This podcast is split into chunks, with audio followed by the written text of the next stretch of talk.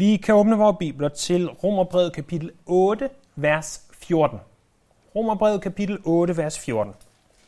Som jeg har sagt gentagende gange, og som I helt sikkert også vil komme til at høre mig sige igen og igen, så handler Romerbrevet kapitel 8 overordnet set om én ting. Du kan være sikker på, at du er frelst. Det er noget, du kan være sikker på. Det er også det hele første Johannes brev handler om. Og, og jeg håber, at du forstår vigtigheden af at være sikker på, om du er frelst eller ej. Det, det er jo klart, at mange ting, vi gør her i livet, kan vi ikke være sikre på. Når vi sætter os ind i en bil, kan vi jo ikke være sikre på, at vi kommer frem til destinationen. Når vi sætter os ind i en flyver, kan vi ikke være sikre på, at den ikke styrter ned. Sandsynligheden er meget lille, og erfaringen siger os, at som regel styrter flyver ikke ned, og hvis vi har prøvet det før, så prøver vi det nok ikke igen, og så videre. Der er mange ting, vi kan være sikre på. Eller ikke kan være sikre på, undskyld. Der er mange ting, vi ikke kan være sikre på. Der er også mange ting, vi kan være rimelig sikre på. Solen står op i morgen. I morgen er det mandag, det kan vi også være sikre på. Det, forskellige ting kan vi være sikre på. Men en ting, Bibelen rent faktisk fortæller os, vi kan være sikre på, det er, at du kan vide, du har evigt liv. Du kan være sikker på, at du er frelst.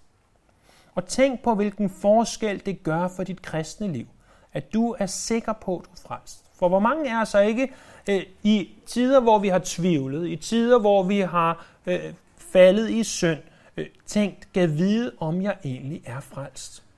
Og det er det, som Helligånden igennem Paulus, både i Romerbreds 5. kapitel og i det 8. kapitel understreger for os, hvordan kan vi vide, at vi er frelst. Og et af aspekterne af det, det er det, som vi kommer til nu i vers 14. Der må læse vers 14 til 17 for jer. For alle, som drives af Guds ånd, er Guds børn. I har jo ikke fået en ånd, som giver trallekår, så de atter skulle leve i frygt, men I har fået den ånd, som giver barnekår, og i den råber vi, Abba Fader. Ånden selv vidner sammen med vores ånd om, at vi er Guds børn. Og når vi er børn, er vi også arvinger. Guds arvinger og Kristi medarvinger. Så sandt som vi lider med ham, for også at herliggøres med ham. Vi kan vide, at vi er frelste. Vi kan vide, at vi er kristne, hvis vi er Guds børn. Vi kan vide, at vi er kristne, vi kan vide, at vi er frelste, hvis vi er Guds børn. Godt, siger du så. Men hvordan kan jeg vide, om jeg er Guds barn? Jeg er glad for, at du spurgte. Jeg er glad for, at du kom i dag, for det er det, jeg skal prøve på at forklare dig. For det første, hvem er i det hele taget Guds børn? Det, det allerførste, vi må slå fast, det er, det er ikke alle mennesker, der er Guds børn. Dengang jeg var en relativt lille dreng, der lærte jeg på en lejr en børnesang, som var højst og yderst populær, mest af alt på grund af fakterne. Øh, det var, hvem er abernes konge? Det, det var en sang, som jeg tror dengang for nyligt var oversat til dansk, og, og de her ledere, der var med på lejren, altså de, den ene af dem i særdeleshed, han kunne virkelig øh, opføre sig næsten som en abe, så vi børn synes, det var fantastisk. Øh, det, jeg husker det stadigvæk rimelig tydeligt. Og vi sang, hvem er æbernes konge, og hvem er fiskenes far? Den måde, som den oversættelse lød på, den sluttede på et tidspunkt med, øh, han er æbernes konge, og han er hele verdens far. Og vi sang for fuld kraft. Han er hele verdens far. Det er han altså ikke. Han er ikke hele verdens far. Det, det, er, det er så falsk teologi, så det gør helt ondt ind i mit hjerte i dag, at jeg har sunget det, øh, og at, at, at jeg har sagt det. Øh, heldigvis har jeg nu set sangen i bedre oversættelse, blandt andet på Johannesskolen, hvor, hvor, de har, øh, hvor de har oversat det anderledes. Jeg har ikke sunget den nok gange, jeg har ikke øh, set dem lave fakterne nok gange til, jeg kan huske præcis, hvordan de har oversat, men de har oversat den meget bedre. Så I kan sagtens synge den sang, og på engelsk er det slet ikke øh, sådan, den lyder. Så sangen er god. Sangen er god nok. Det var bare den specifikke oversættelse af sangen, som var, var noget, noget skrab. Men hvordan kan jeg påstå så tydeligt, at den sang tog fejl? Jamen prøv at se med mig i Johannes evangeliet.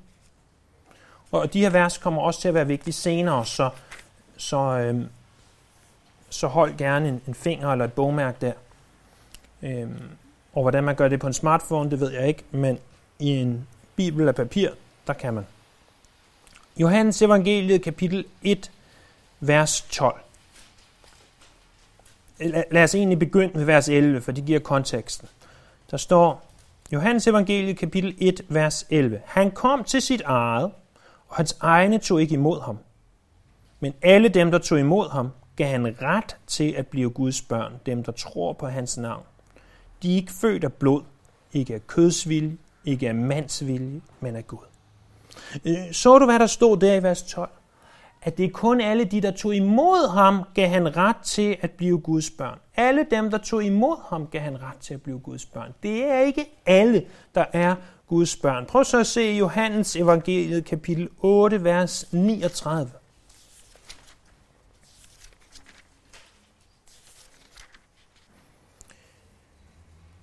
Johannes evangeliet kapitel 8, vers 39.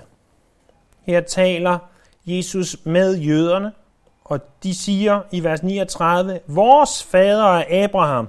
Jesus sagde til dem, hvis I, havde Abraham, hvis I var Abrahams børn, ville I gøre Abrahams gerninger.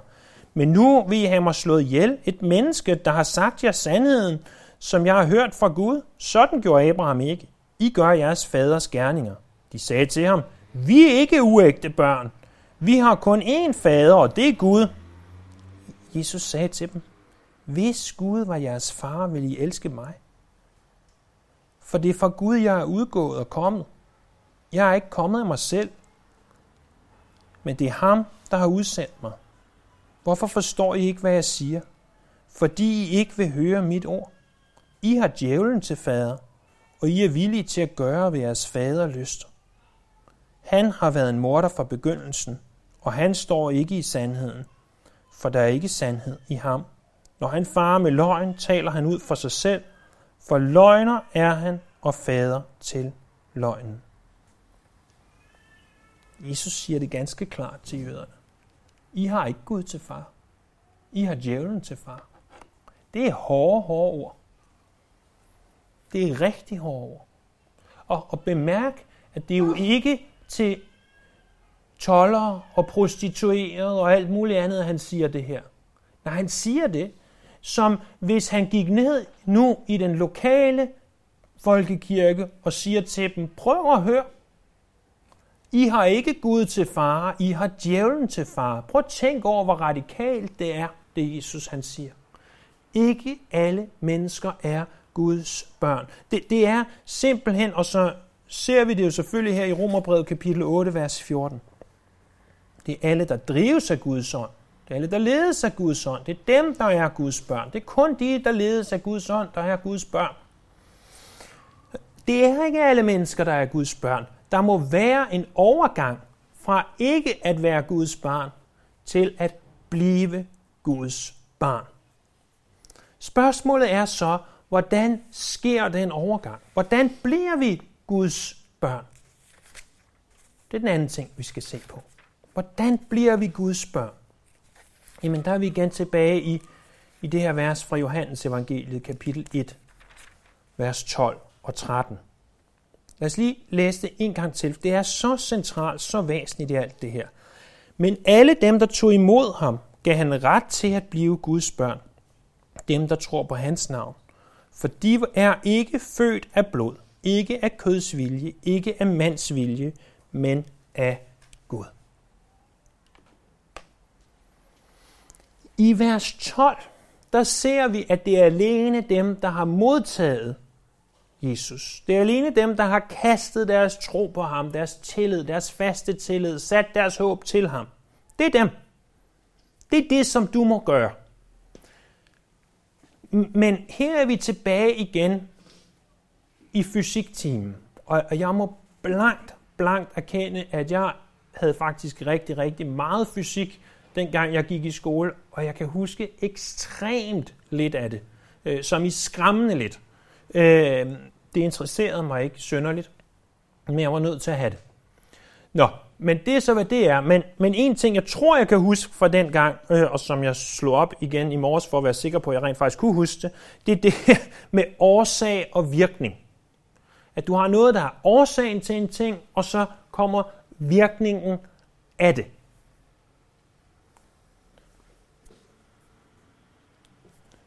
Årsagen til, at jeg har ondt i maven, er fordi jeg spiste for meget fredagslik. Virkningen af det er, at jeg har det dårligt og må gå tidligt i seng. Årsagen til, at jeg kører galt, er, fordi jeg sidder og kigger på min telefon i bilen. Virkningen af det er, at bilen bliver smadret, og alle mulige forfærdelige ting sker. Årsag og virkning. På engelsk, cause and effect. Årsagen til, hvad der sker, den ser vi i vers 13. Altså, hvad er grunden til, at vi tror? Virkningen ser vi i vers 12. Vi ser årsagen ved, at vi er født af Gud. Virkningen er, at vi tror på ham. Årsagen er, at vi er født af Gud. Virkningen er, at vi tror på ham. Prøv så at se her i vers 13. Hvad er årsagen? Hvordan, hvordan kommer den her årsag? Hvad vil det sige, at vi fødes af Gud? Det er det, der står der i, i vers 13. Vi er ikke født af blod, ikke af køds vilje, ikke af mands vilje, men vi er født af Gud. Hvad vil det sige at være født af Gud? Jamen, der står, at det er ikke nogen, der er født af blod. At være født af blod, det er, det er ikke fordi, at din mor og far er kristne, at du er en kristen. Som vi har hørt det sagt så mange gange før, at Gud har ingen børnebørn. Du må blive Guds barn. Det er ikke fordi dine forældre er kristne. Det er ikke fordi de tror på Gud, at du er Guds barn. Det er ikke af blod. Det er heller ikke af kødsvilje.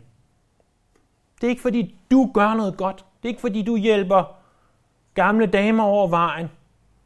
Det er ikke fordi, at, at du giver alle dine penge til velgørenhed. Det er ikke engang, fordi du læser i Bibelen, eller fordi du synger med på sangene. Det er ikke derfor, du er Guds barn. Det er ikke din vilje. Det er ikke noget, dit kød kan gøre.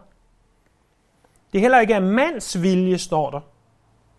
Det er heller ikke, fordi du vil tro. Det er ikke, fordi du vil være en kristen, at du bliver en kristen. Som Luther udtrykte, så er vores vilje, når vi bliver født ind i den her verden, trælbunden. Øh, et stort ord, der betyder, at vi bliver født ind i den her verden uden at kunne tro på Gud. Der må ske noget i os først. Og hvad er det, der må ske? Det er, at vi ikke er født af blod, vi er ikke født af køds vilje, vi er ikke født af mands vilje, men vi fødes af Gud. Det er det, der må ske. Vi skal fødes af Gud. Og så siger du, det forstår jeg ikke helt, hvad det betyder, og så er du faktisk i, i relativt godt selskab, fordi en side senere, når vi kommer til Nikodemus, han var ikke bare en lærer i Israel, han var læreren. Han, han var øh, den tids fornemmeste bibellærer, og han burde have vidst det her, siger Jesus til ham. Og han kommer til Jesus om natten, i skjul, og siger, hvordan, hvordan kan Hvordan kan det her ske? Hvordan kan vi være med Gud? Hvordan kan, kan jeg blive en kristen, vil man måske spørge i dag.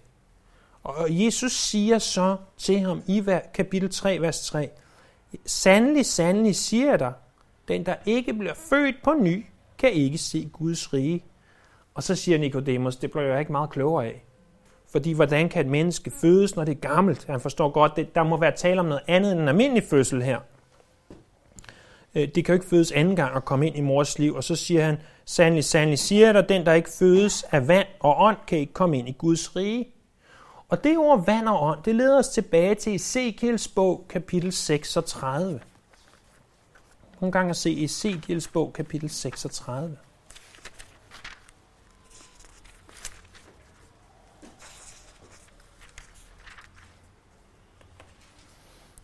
Vers 25. Hvad vil det sige at være født af vand og ånd? Ezekiel 36, vers 25. Jeg vil stænke rent vand på jer, så I bliver rene. Jeg renser jer fra jeres urenhed og alle jeres møgguder.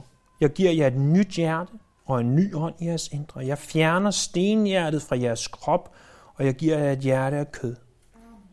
Jeg giver jer min ånd i jeres indre, så I følger mine love og omhyggeligt holder mine bud. At være født af vand og ånd vil sige, at Gud som en hjertekirurg åbner os op åndeligt set og tager vores stenhjerte ud. Det stenhjerte, som ikke kan tro på Gud. Det vil ikke Gud. Det er ikke lyst til Gud. Det kan godt forstå, at der er en Gud. Det kan godt læse en bibel. Det kan godt gøre åndelige ting. Men det kan ikke rigtig tro på Gud. Det har ikke lyst til det. Det vil noget andet. Han tager det stenhjerte ud af os. Og så tager han et hjerte af kød, står der, og sætter ind et rent, nyt, velfungerende, åndeligt hjerte.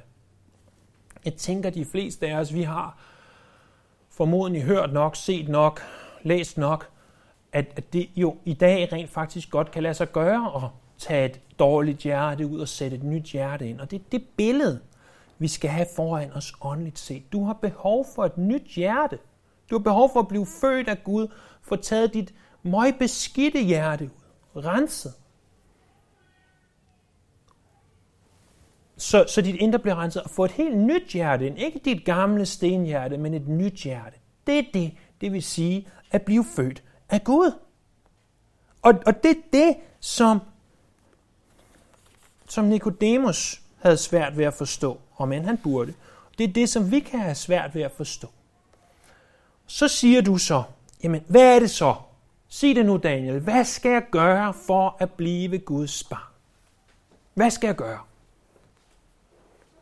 Ingen verdens ting. Hvor meget gjorde du den dag, da du blev født? Hvor meget gjorde du?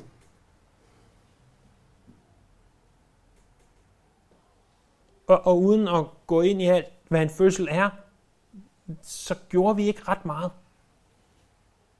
Der var nogle forældre, og der var nogle jordmødre, der var nogle læger, og der var nogle sygeplejersker og alle mulige andre. De gjorde det. Det var sådan, din jordiske fødsel var.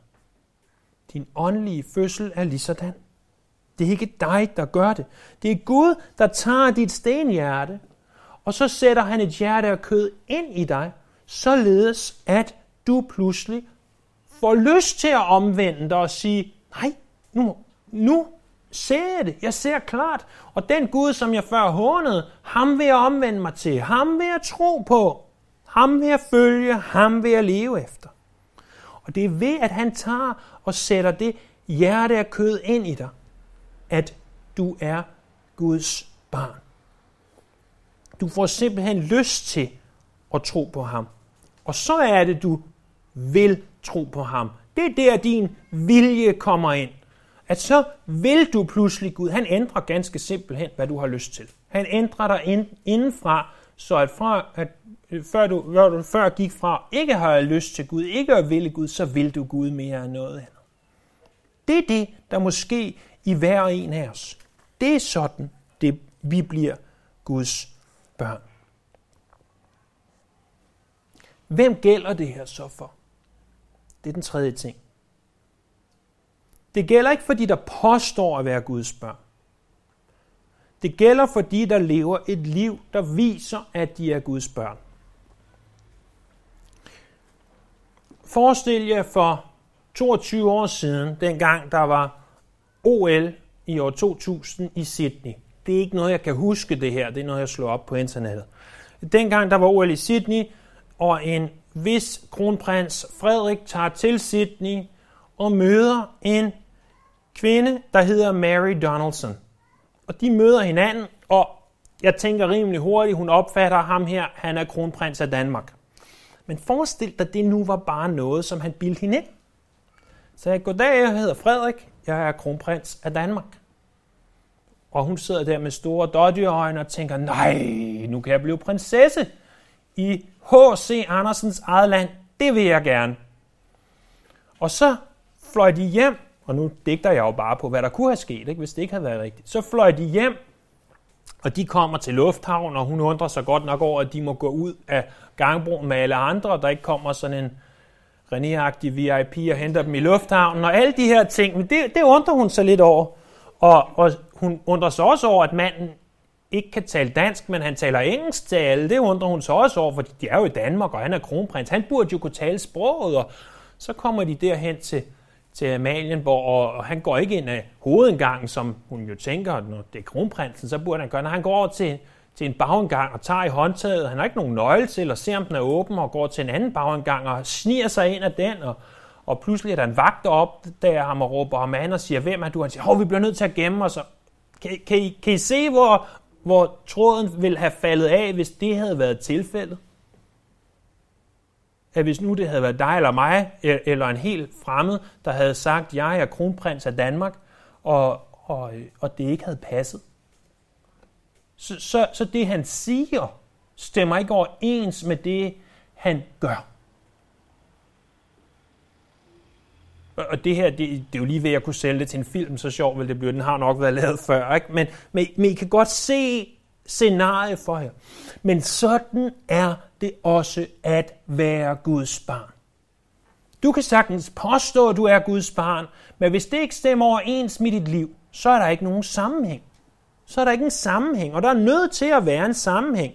Der står i Romerbrevet kapitel 8, vers 14, for alle, som drives af Guds ånd, er Guds børn for alle vil øh, bedre være oversat så mange som, eller de som er. Det er ekskluderende, ikke inkluderende. Det siger, det er kun de her. Det er kun de, som der siges noget om. Og hvad er det, der siges om Der står, at dem, der drives af Guds ånd, en bedre oversættelse vil være dem, der ikke drives, dem, der får pisk af Guds ånd, kunne man næsten forstå det som, hvis man læser det her. Det er ikke sådan, det skal forstås. Sådan må I ikke forstå det. Nej, det er dem, der ledes af Guds ånd. De, der ledes af Guds ånd, det af dem, der er Guds børn. Hvad vil det sige at ledes af Guds ånd? Sidste søndag, der talte vi om det her med at dræbe lægemets gerninger. Mm, ganske specielt koncept, som jeg håber, at, at du fik lidt fat i. Men måden, hvorpå vi dræber lægemets gerninger, det er, når vi er ledt af Gud. Når vi er ledt af Guds ånd. Når Guds ånd bor i os, og han leder os til at gøre det rigtige. Fordi når vi ledes til at gøre det rigtige og sige nej til det forkerte, så viser det, at vi ledes af ånden, og at Guds ånd bor i os. Og så er det, at der er samstemmighed imellem det, vi siger, vi er, nemlig Guds børn, og den måde, vi lever på. Så er det, at vi som kronprins går ind af hovedindgangen, og alle garderne, de gør honør, eller hvad de gør for os. Og de retter sig op og geværet og alle mulige fantastiske ting. Det, det så er der samstændighed. Så, så stemmer det overens. Så hører det sammen.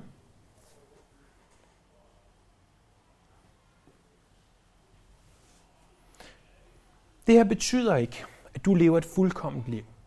Det betyder ikke, at alt, hvad du gør, der gør du det perfekt, rigtigt. Du siger nej til alt det forkerte og siger ja til alt det rigtige. Det betyder det ikke.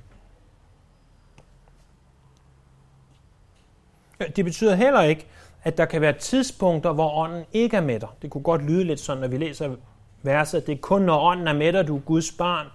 Men, men man går altså ikke frem og tilbage mellem at være Guds barn og ikke være Guds barn. Selvom nogle forældre i andre kirker indimellem kunne have lyst til at fortælle deres børn, når du taler sådan til mig, så er du altså ikke mit barn. Det kunne vi naturligvis aldrig have lyst til at sige til vores børn. Men, men når, når du gør det, så har du så opfører du dig ikke som om du er mit barn. Så ved vi jo godt, at uanset hvor mange gange vi siger til vores børn, når du gør det, er du ikke mit barn, eller når du siger sådan, så opfører du dig ikke som mit barn, så er de jo vores børn. Det kan vi jo ikke lave om på. Sådan kan der heller ikke laves om på, at når du er født og når du har fået det hjerte af kød, så forbliver du Guds barn. Det kan godt være, at du gør ting, der er syndigt. Det kan godt være, at du gør ting, der er forkerte men han vil altid lede dig tilbage på ret vej. Det her, det betyder derimod, at øh, det er ikke alting, som du gør, at Guds ånd leder dig til. Han peger dig i den rigtige retning, men du er nødt til at vælge at gå i den rigtige retning. Det betyder også, at han er sandhedens ånd, og derfor leder han dig altid ved sandheden. Og hvad er sandheden? Det er Bibelen. Så hvis du tror, du bliver ledt til at gøre noget, der ikke er i overensstemmelse med Bibelen, så er det ikke ånden, der leder dig. Ikke helligånden, det er den anden ånd. Det, det vi skal forstå her som den tredje ting, det er, at hvem, hvem er det, der er øh, hvem er det, der er det her det gælder for? Jamen det gælder for de, som er ledt af Guds ånd.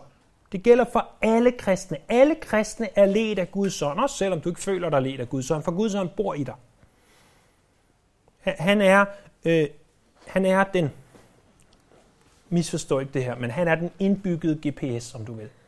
Han, kan I huske i gamle dage, hvor vi havde de her GPS'er, vi satte op i forruden og klistrede fast, nogle af jer skal huske dem, og så skulle der selvfølgelig være batteri på, og hvis kablet ikke virkede, var det forfærdeligt, og det blev aldrig opdateret, det vil sige, gaderne de kunne have ændret navn 10.000 gange, og især hvis vi kom til udlandet, var det forfærdeligt.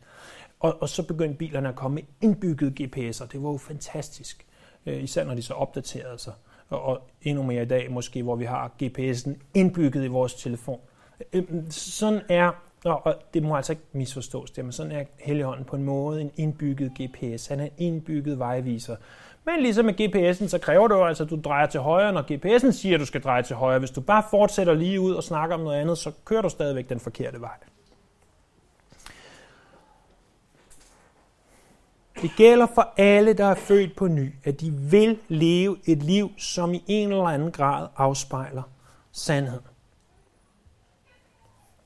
Hvordan kan jeg så vide, at jeg er Guds barn? Hvordan kan jeg vide det her? Jeg har tre, tre ting, tre kendetegn.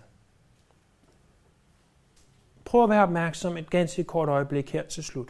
Hvordan kan jeg vide, at jeg er Guds barn? Jamen for det første, så ønsker jeg at leve til hans ære, og det er ham, som former mit livssyn. Det er ham, der bestemmer, hvordan mit livssyn skal være. Og jeg lever for én ting og kun én ting, at han må få ære. Det betyder mange ting i detaljerne, men én ting overordnet set. Hvis du er Guds barn, så vil dit livssyn forme sig af ham.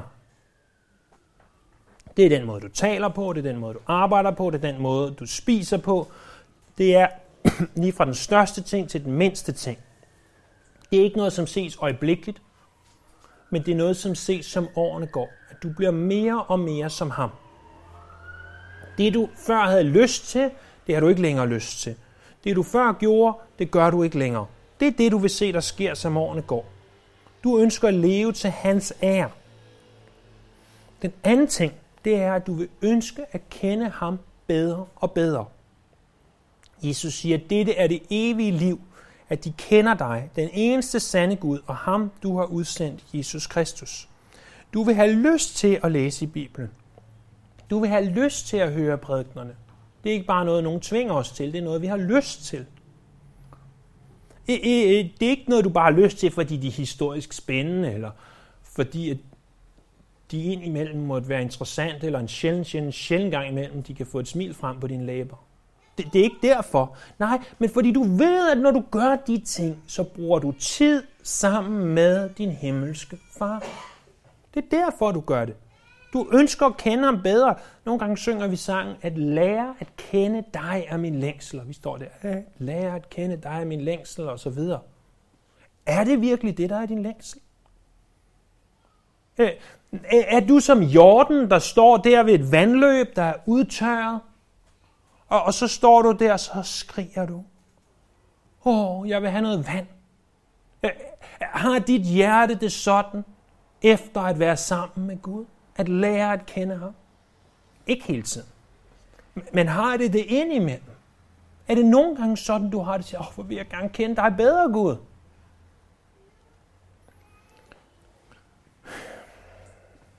Og den tredje og sidste ting, der kendetegner et Guds barn, det er, at vores kærlighed og hengivenhed er utilstrækkelig. Hvis du er som de fleste andre af Guds børn, så vil du føle, jeg er ikke god nok. Jeg lever ikke op til Gud godt nok. Når, når prædikanten siger, jorden, der skriger efter vand, så er det ikke altid sådan, jeg har det. I dag har jeg det ikke sådan. Og det er jeg ked af. Det vil jeg godt have var anderledes. At, at når jeg læser Bibelen, hvis jeg overhovedet får den læst, så kan jeg ikke huske, hvad der stod.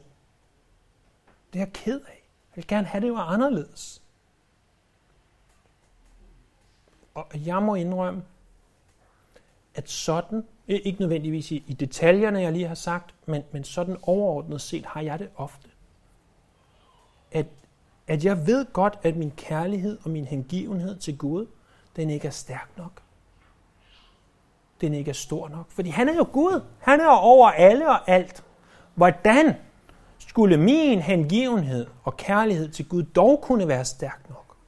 Og det her, det faktisk har hjulpet mig enormt at læse øh, kirkehistorie og, og biografier om andre kristne.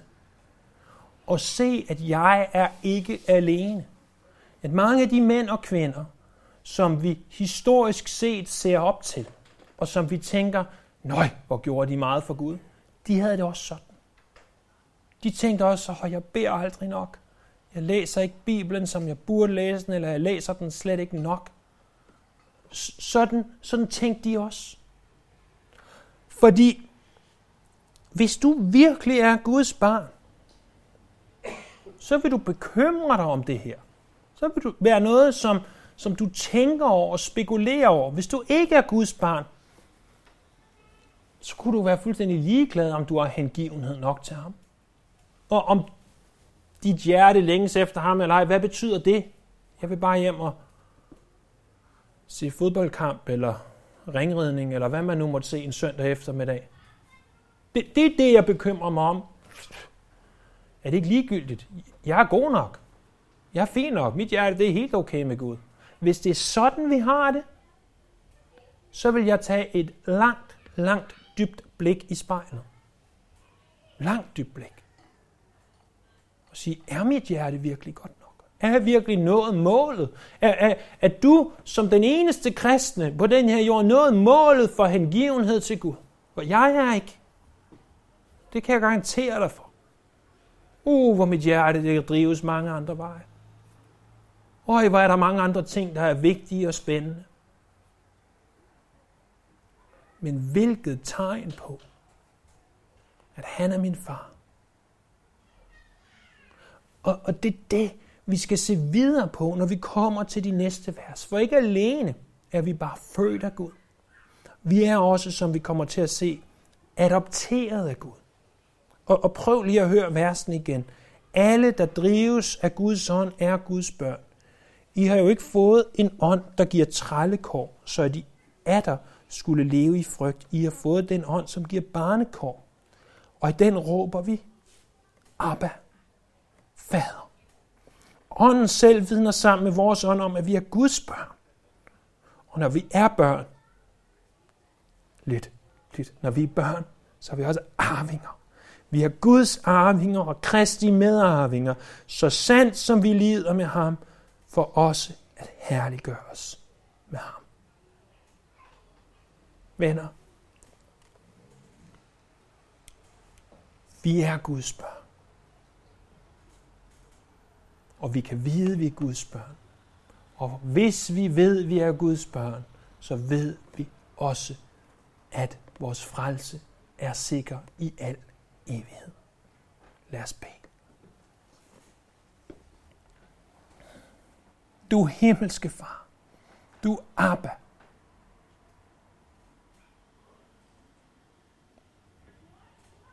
jeg, jeg ved ikke, hvordan alle mennesker herinde har det med deres far. Jordiske far. Men jeg ved, at alle herinde kan have det fantastisk med dig. Og jeg beder, at vi må rense af vores hjerter her, for at se, om vi er i tro. For at se, om vi er dine børn. For at erfare og erkende, om vi har fået det nye hjerte af kød, eller om vi stadig måtte have et hjerte af sten. Tak, Herre, når du giver os det hjerte af kød. Tak, at du renser os. Tak, at du retfærdiggør os, her. Tak, at du føder os, Gud. Men tak, at du også adopterer os ind i din familie, så vi er dobbelt sønner her. Hvilken fantastisk sandhed og virkelighed. Vi tilbeder dig, Herre. Vi lover dig, og vi priser dig.